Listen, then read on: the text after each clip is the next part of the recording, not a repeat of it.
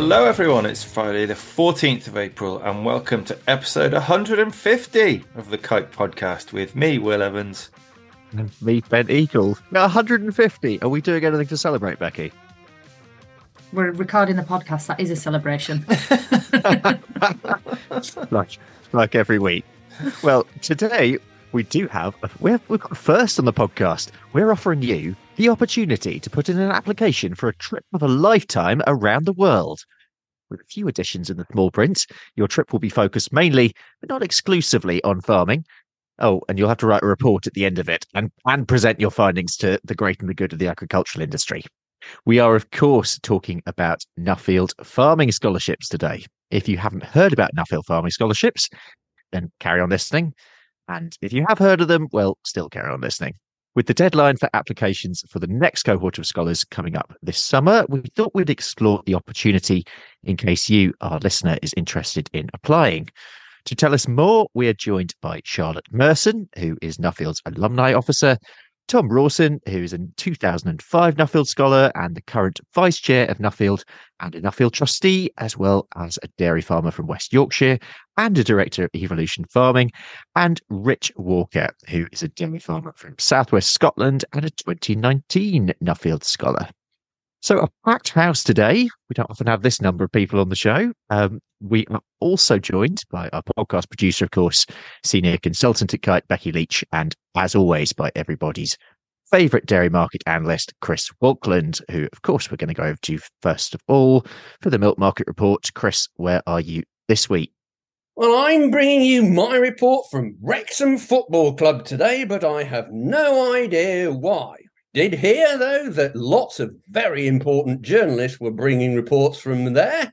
And since I'm very important too, I'm here as well. I'm not sure what all the fuss was about. My guess is the President of the United States popped in to keep the peace between the Welsh and the English. but I don't know. And I'm going to hand over immediately to Will, who's a big Wrexham fan and dressed in his full Wrexham regalia, to tell us all about what happened. Will, over to you. Uh, yeah, Wrexham's the centre of the universe these days, Chris. Uh, as, as as you know, with our celebrity Hollywood owners. So yeah, it was uh, drama, intrigue, uh, and Wrexham uh, came through and won in the end with a last-minute penalty save from Ben Foster. But you haven't been promoted yet. Not yet, not yet, and I'm touching wood as I say that. I'm both hands firmly on the desk. Yeah. Ah, well, something to celebrate for Will's team. Poor old John, though, being a Derby fan, they haven't won anything since football was played with a pig's bladder.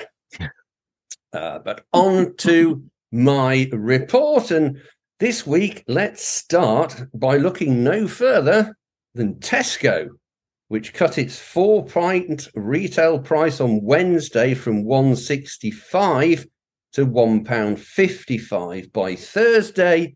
Sainsbury's had followed this morning, Aldi had done so too. Unfortunately, I think a move down was inevitable. So, for Arla and Muller farmers and others, there are three things that matter. One, whether the processing fee for Tesco milk has also fallen, because that will affect Arla and Muller revenues from Tesco. To what degree this results in a new price war. And three, whether the cut in price results in more consumption. The first we'll never know. The second we'll have to wait to see. The third, I doubt. What is abundantly clear still is that the slide in milk prices are unlikely to come to an end just yet. Markets are still weakening with the GDT pulse auction for whole milk powder down again this week and dire warnings in a well circulated article that China is, and I quote, awash with milk, with cow culling, and even raw milk dumping. Uh, milk volumes in China are apparently 10% higher than last year, and that does not bode well for global prices at all.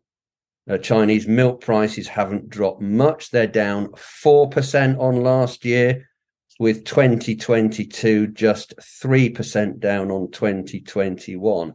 Volumes are not going to fall there with price cuts like that. Witness our own levels here. Next week, there's another GDT auction. Barring a miracle, I think there'll be another price drop there. Closer to home, and I and the bank holiday means there's been a quiet week on the trading front. I did read that sellers were trying to put prices up. Quite why, I'm not sure, as I don't think they've got anything to go on. But this resulted in even fewer buyers than there are already. They then stepped back out the market, and efforts to put prices up stalled.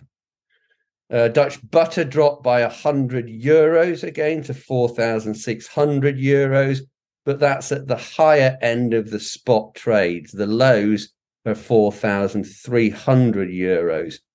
So that values UK butter at well below 4,000 sterling. Uh, Dutch skim powder dropped another 50 euros. So the farm gate equivalent of those two is still well below 30p and that's where the futures are also settling out at.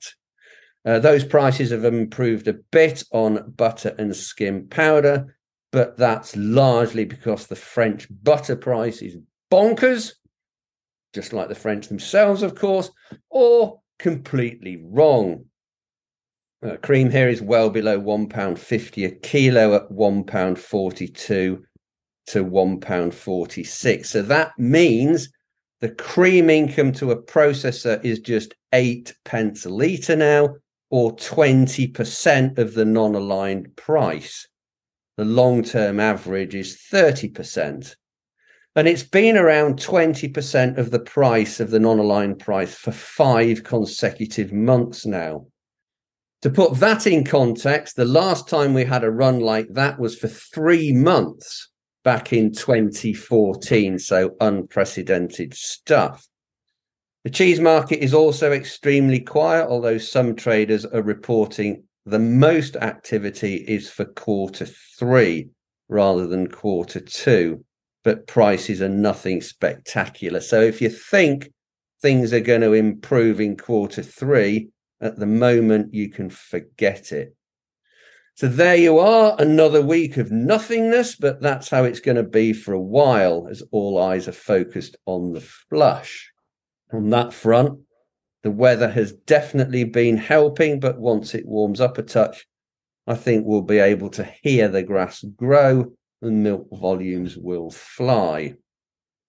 So that's it. Now, all eyes, or rather ears, are on our scholars. But before that, I'll go back to football.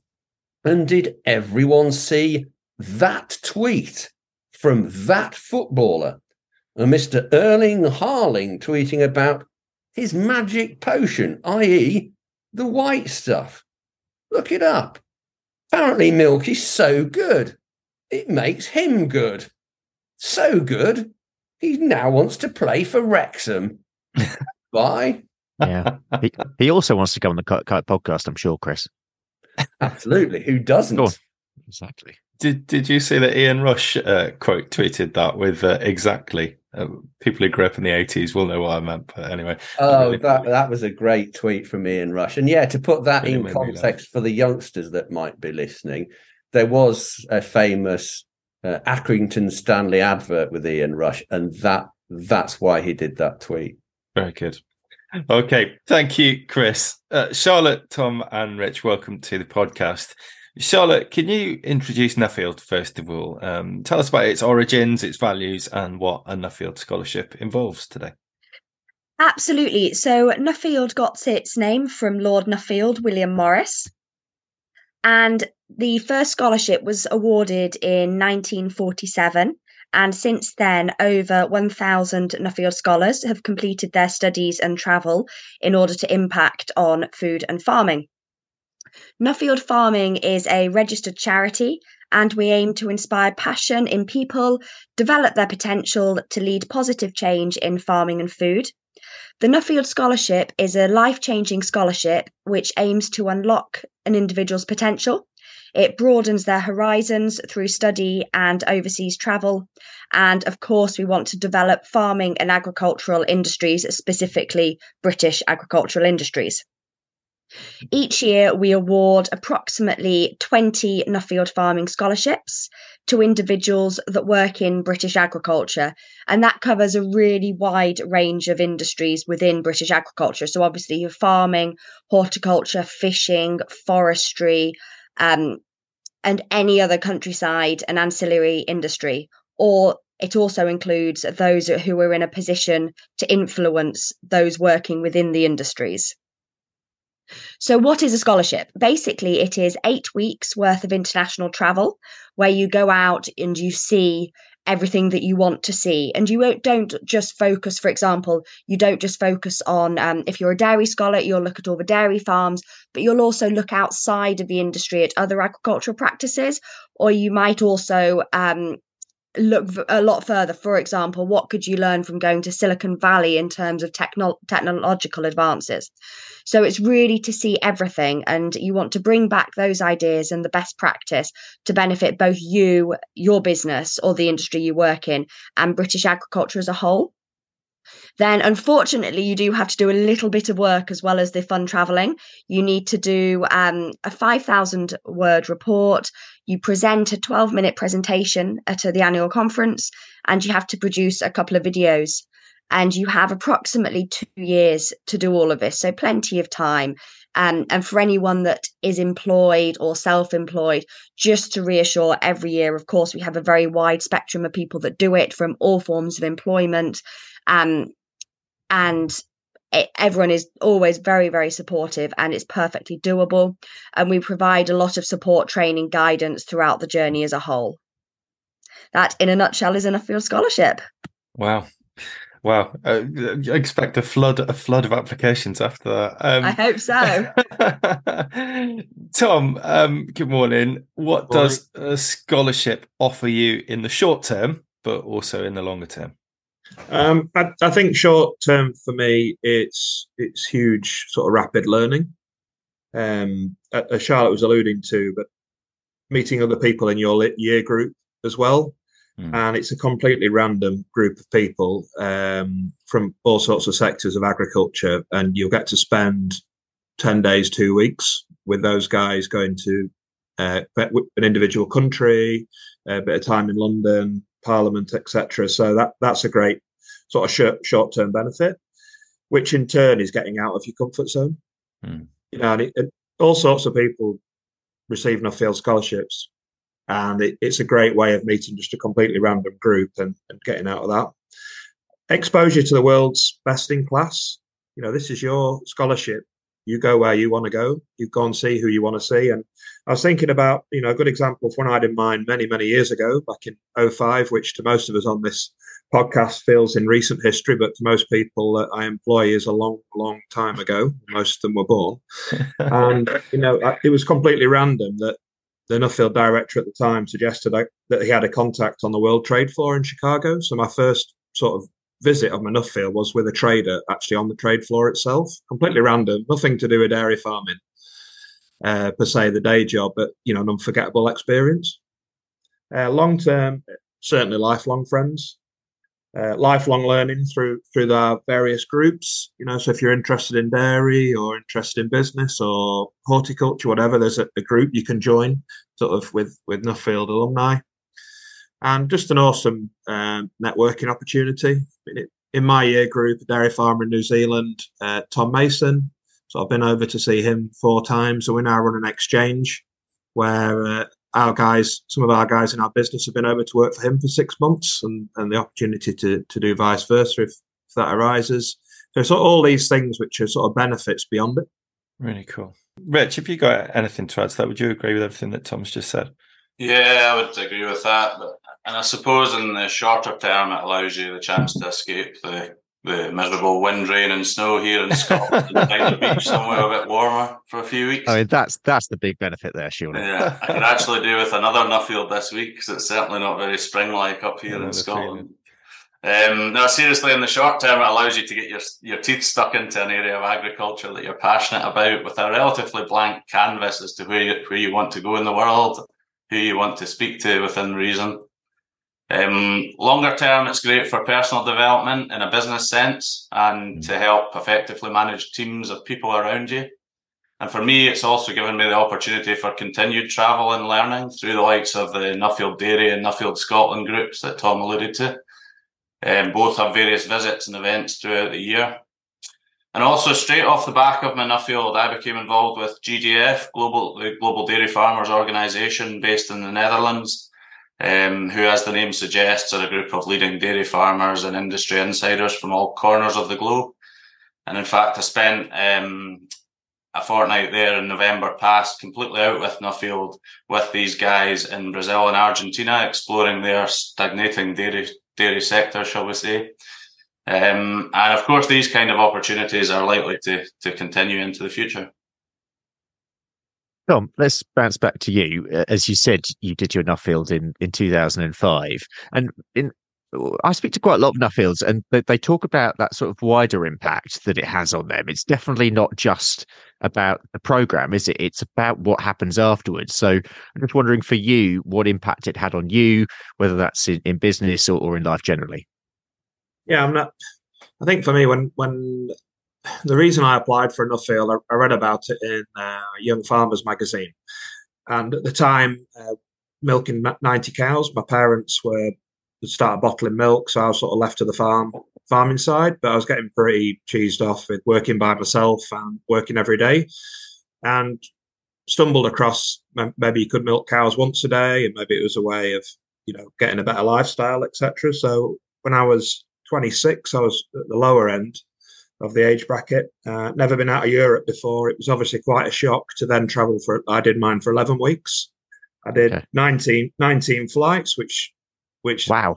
was really cool. These days would be completely socially unacceptable, I guess. But um, you know, an ama- amazing uh, opportunity to to do that. And of the seventy-seven nights away, only eleven were actually in hotels. The rest were, you know, past Nuffields, contact Nuffields, putting me up.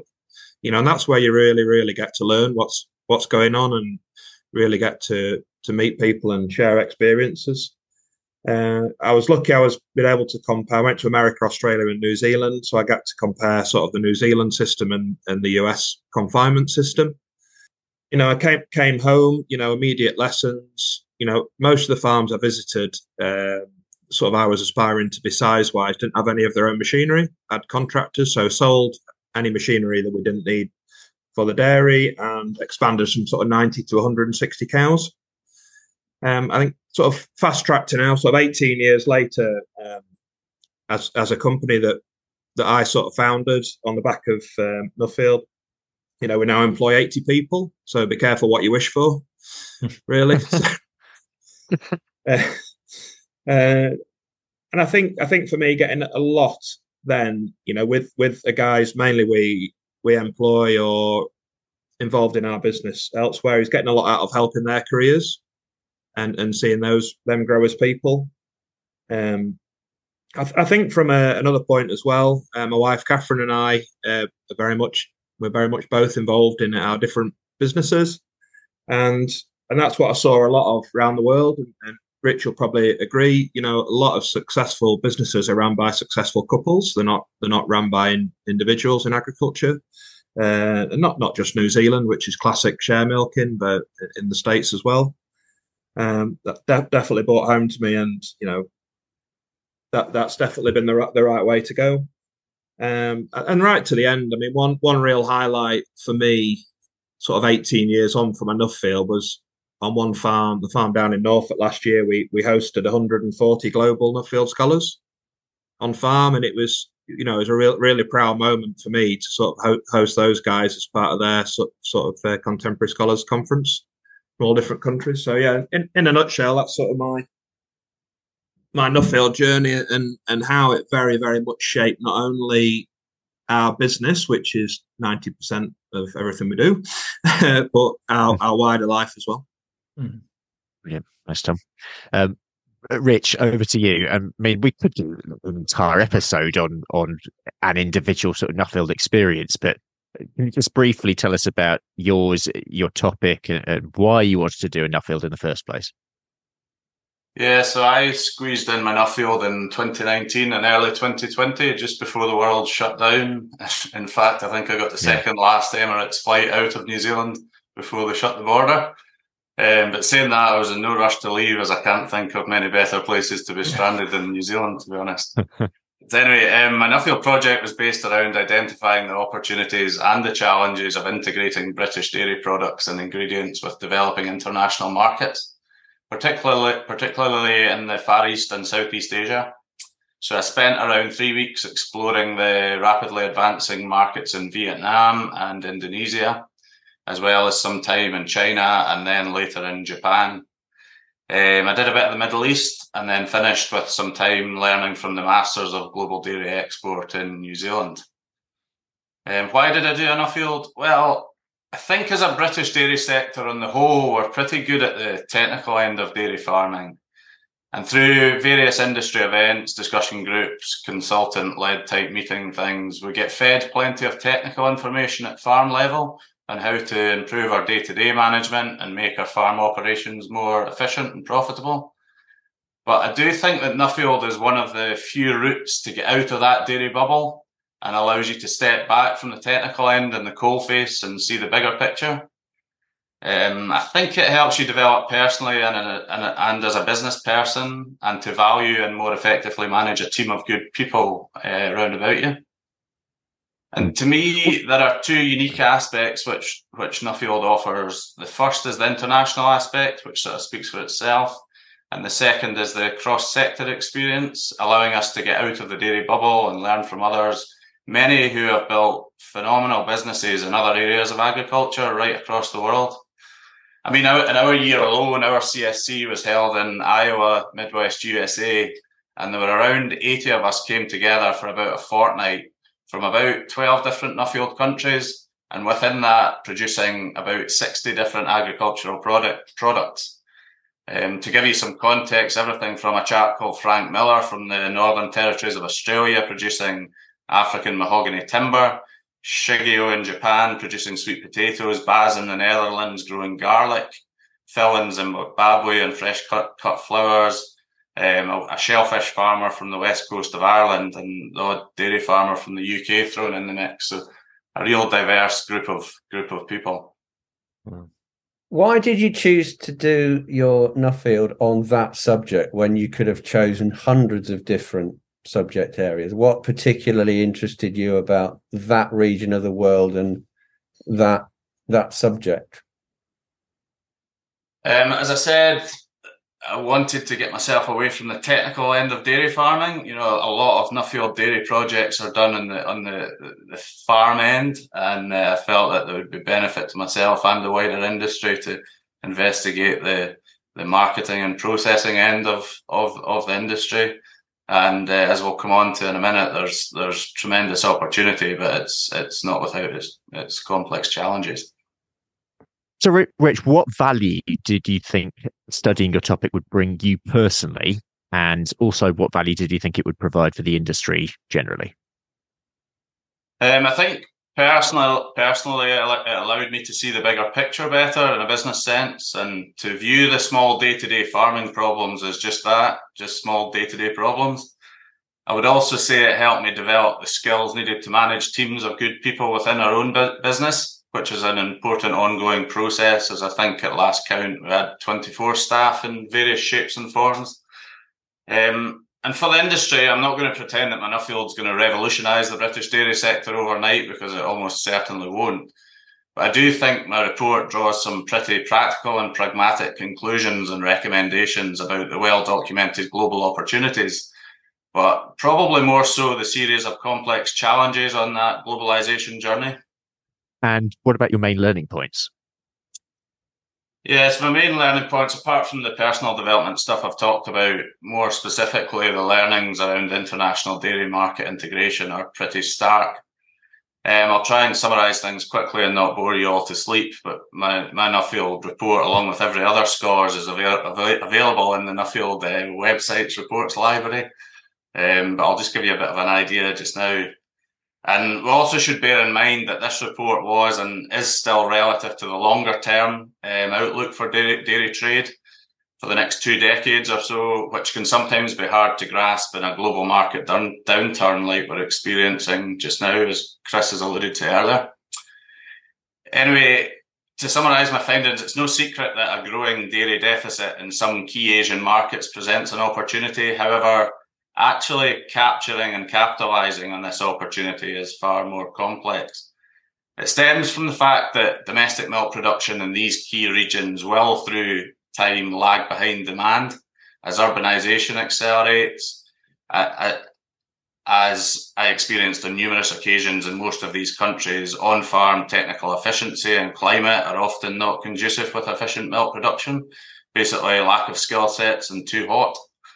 It also became clear to me that the more market analysis I did, that the integration with these markets is usually only successful when international partners with existing consumer insights, existing route to market, and distribution infrastructure are found and uh, and able to form win-win win-win joint venture partnerships in these markets. Um, another of my key learnings that, uh, that I took away from New Zealand was adding value to milk inherently adds cost. So pitching processing infrastructure to the optimum point in the dairy value chain is the key. Too low and often not enough value can be extracted from commodity markets and too high, then too much cost is incurred in order to remain relevant in the fast paced consumer facing marketplace. But bringing that a little closer to home and from a UK perspective, a slight shift in processing, marketing, and trading direction in order to gear ourselves towards sustained export led growth has the potential to bring a further element of competition for British milk, put some value in the bottom end of our market, and to help optimize the whole seasonal profile of UK milk production.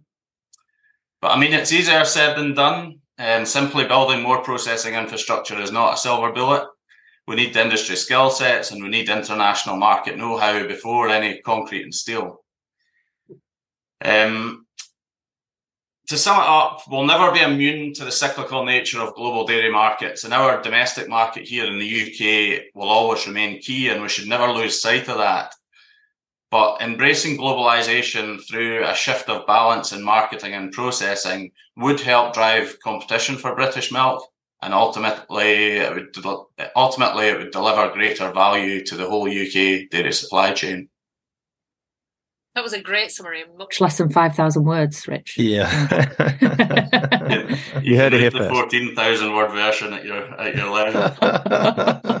I remember my dissertation. Can I just ask a quick question to, to probably both of you, actually, because both of you, uh, you know, a business topic and a sort of technical dairying topic, both talked about your personal development. You both talked about how it influenced your, your business. One of the things that both of you have said is about this, um, sort of teaching you to lead teams or manage people, which you'll imagine is, uh, you know, pricked my ears a little bit. And, you know, know of both of your businesses and both got great reputations on, on that front. So what is it, you know, was that just by osmosis of been around good business leaders or people who were good team makers or people, you know, who you thought did a really good job in that sense or do you think that's your personal growth maybe realizing the value of the team members that you've got or delivery through other people? I, I don't know rich what you know you've mentioned it two or three times as you've gone through but looking at your topic you wouldn't have said it was... it's a it's a combination of yeah learning through through from others guys that you meet around the around the world that have been there and done it. It's also a perspective thing that when you come home as i said earlier you view the small problems as small problems and you don't try and micromanage those small problems. That's what I've learned and and, and sort of developed um, myself is to, to to take a bit of a step back from that and allow allow others to grow into those those roles and um, deal with those types of issues. Yeah, because you were saying Tom about you know watching the youngsters grow their career because there's quite a lot then that you can give back to other people who are in your business, isn't there? You know, it becomes cyclical. Yeah, yeah, massive. I think I think the other thing too, if I sort of go back to when I applied for Nuffield, I actually think, well, who who am I? Who who was inspiring me at that point? You know, you've got especially when you you're on, on the dairy farm, you know, you see very few people visit the business. You know, who you know who influences you? You know, this podcast. Hopefully now there's loads of stuff have come since, but I think the main thing for me is getting out there and being absolutely being inspired by some of the characters you meet mm. on your journey, and that's a huge, absolute huge part of it. And I, I, I never set out on this journey to manage loads of people, but now it's with it without doubt. You know, the favorite, my favorite bit of running my business with my partners, and it's you know, it's more about the legacy you want to leave. Yeah. You know, I think that, that that I think for me that's what the Nuffield bought for me. big answer. Can I, can I ask you a question, Richard? I'm just going to quote something from your report, which I've got on screen. Oh, I hate it Um, when people do this because he might not have meant it when he might not mean it now.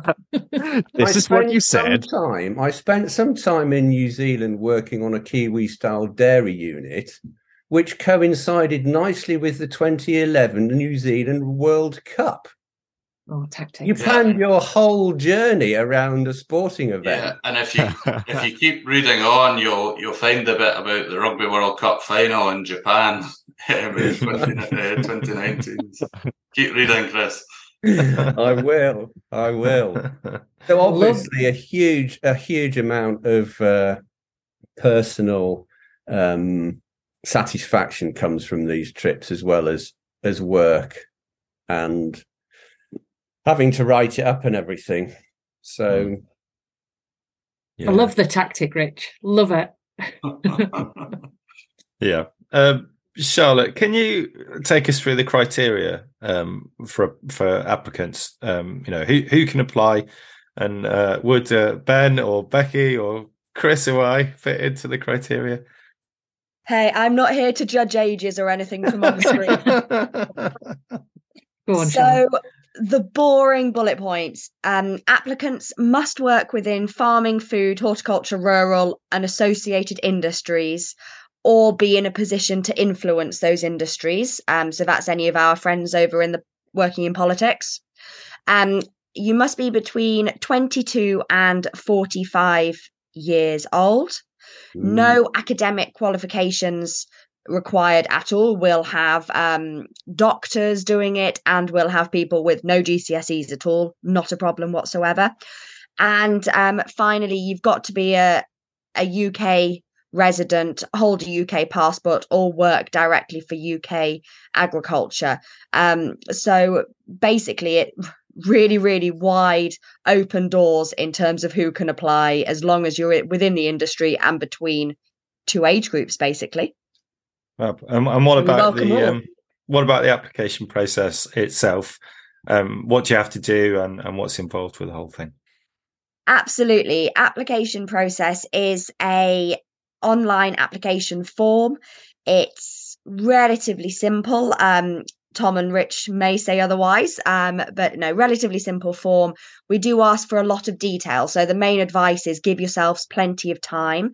The deadline is the 31st of July each year, but I would advise you want at least a few weeks to work on this to give yourself time to process and think about it. Um, so we'll ask for the typical information that you put on a CV, basically what you do for work within British agriculture, what you do outside work. That's a really important thing for Nuffield. We're looking for people with capacity to do their job, but also those that can do something for the community or the local industries as well. Um, a prime example would be being part of um, young farmers and then we'll go ask you to go into some detailed explanation of what you want to study so that's your your study title and why do you want to study it? So you give us a little bit of evidence on why you are the right person and why it's a good study and then finally where you want to go to study it. So that would be um like rich you know he obviously went to new zealand. You might want to go to new zealand japan sweden and finland for example and you've just got to put where you want to go and why. Um and in terms of what we do to help you during this process. So we run really frequent events um, and these are all listed on the website. There's loads more coming up and we also run quite a lot of in-person regional events. Rich mentioned that the scottish group for example um, has events. If you're interested then go along to the highland show to um, to the nuffield event there for example. Um, so yeah, just uh, give yourself time and fill in the application form with as much detail as possible, basically. Charlotte, how many um, applications do you usually receive, and how many scholarships do you um, offer? So we'll award 20, and it's approximately a one in four. So we'll get around the 80 to award approximately 20. Okay. Do you have anybody who wants to cart round a whole podcast team with them on it? That's Chris's way of saying he doesn't meet the criteria. yeah. So, Tom, what are the selectors looking for in a good scholar? Like, what what what makes a successful applicant? Uh, quite interesting because I had been uh, put on the selection committee for the next four years in sort of vice chair and hopefully chair role. I was lucky enough to sort of sit in and observe for one of the selection days this time, which was a really cool experience. And I, I think the number one for me is enthusiasm. You know, to get to get across in your interview your your passion and enthusiasm for agriculture, for what you do, for what you want to study. Uh, Charlotte said um, a, a, rough plan. It doesn't need to be a finalised plan, but some sort of idea of where you want to go, and, and also demonstrating that you have actually Googled some of this mm-hmm. and, and put a bit of thought in. And, and it isn't exactly what we've been talking about for most of this, which is a really good jolly round around the world. It's got to be a really good jolly around the world, you know, combined nicely with a topic, something that actually will benefit the wider community as well uh, when yeah. you when you get back home. Yeah, and I think I think the last last point on that is for me personally is to demonstrate real potential because it doesn't matter whether you're you know the the fresh faced 25 uh, year old uh, pretty naive, wanting to get on in the world, or, or whether you're you're the 45 year old had a fair bit of experience, and it's, it's you know whether you're going from A to B or E to F, it, it does not matter. It's all relevant to yourself, but it's showing that potential that Nuffield can actually help you achieve some real good stuff. Brilliant. And and Rich, um, what was your application process like? So I, I, know quite a lot of people who've done Nuffields, and they always talk about the interview um, being being quite tough. You know, what what was it like for you? Yeah, the application process was pretty straightforward. I had a chat with a few folk that had been there and done it, filled in the form, and we were away. But uh, uh, the, inter- the interview was quite a unique experience, uh, almost as daunting as doing a kite podcast, to be honest. That um, sounds like a walk in the blooming park. uh, ah, it was a fairly intense grilling. We were invited to a wealth management company's boardroom up a glass tower in central London, sort of akin to The Apprentice, I suppose. But we had the Nuffield chairman at the time, Lord uh, Julian Darling, at the other side of the table, not Lord Sugar um, but the interview panel and the Nuffield sponsors are all very interested and supportive of, of your proposal. And I suppose that they're just there to ensure that your proposed scholarship is relevant and that you've got half an idea of what you're talking about. Yeah. One thing I've often thought, and uh, Becky and I were talking about this when um, when we were planning the script, um, but um, I mean, there might be listeners out there thinking, this sounds fantastic and completely, completely. I'd love to, I'd love to do this, but you might be running a business. You might have a really, really busy job. You might have loads of other stuff going on in your life, family, etc., etc. How how would I fit that in? I suppose if that's going through your head, what would you say to that person? Yes, so I'm not going to sit here and preach to everyone to apply for a Nuffield because I realise it's not for everyone, and I totally get that. But what I would say that is that if you do think it is for you, and the reason for not applying is that you're too tied up milking cows or making silage or or or such like, and feel that you can't get away from the coal, fa- coal face, that's precisely the reason why you should apply. Um, and don't get me wrong, the day to day technical end of the job will always be uh, the key to this, the success of your farm, but getting away from it and stretching your head in different directions will give you a completely different perspective of your own business and also allow, as we've spoken about, others in your team to develop themselves and pick up the slack around you. And yeah. to be honest, Nuffield needs farmers to apply, those that are drawing their primary living from farming, in order to keep it relevant and keep it true to its roots. So yeah, to sum it up, I've certainly never spoken to a farmer who's regretted doing a Nuffield. So if you think it's for you, then crack on. Yeah, I, I think one of the Sorry, one of the big one of the biggest challenges actually for people that do Nuffield who have got their own, especially farm at home, is when they come back and and find it actually went well. if, if not better without you. We're all Okay. guilty of that, Yeah. aren't we? That, Yeah. that could be like one of the, the lowest points of the whole scholarship. To be I love Yeah. Rich's motto. It's basically the one I live by and how I've got myself into quite a lot of trouble over the years. Give a job to a busy person. Yeah, there's Yeah. nothing true, Yeah. Yeah. Charlotte, if um you've mentioned how many people apply and that there's only only 20 awarded. If you're not successful, do you get any feedback on how you might be able to improve and can you apply more than once if uh, if you are unsuccessful the first time? Asking for a friend. Yeah, absolutely. Um, some years we have loads of second time arounders that are successful. You've um, probably got a slightly higher chance of getting it second time around purely because we've got Rich, who's a farmer, sat here, and Tom as well. Farmers tend not to go to many interviews, and then going to that London interview might be a little bit daunting. Mhm. Um, so second time around, you've come back, you've done it before, you've learned lots, you're a lot more confident, you've structured your ideas, you come back stronger. Not a problem at all. We welcome you. We offer you we offer to give you personalized feedback. Anyone who isn't successful, I'll um, get in contact with. I'll pick up the phone to. Well, we can have a really nice one-on-one session. Go through absolutely everything.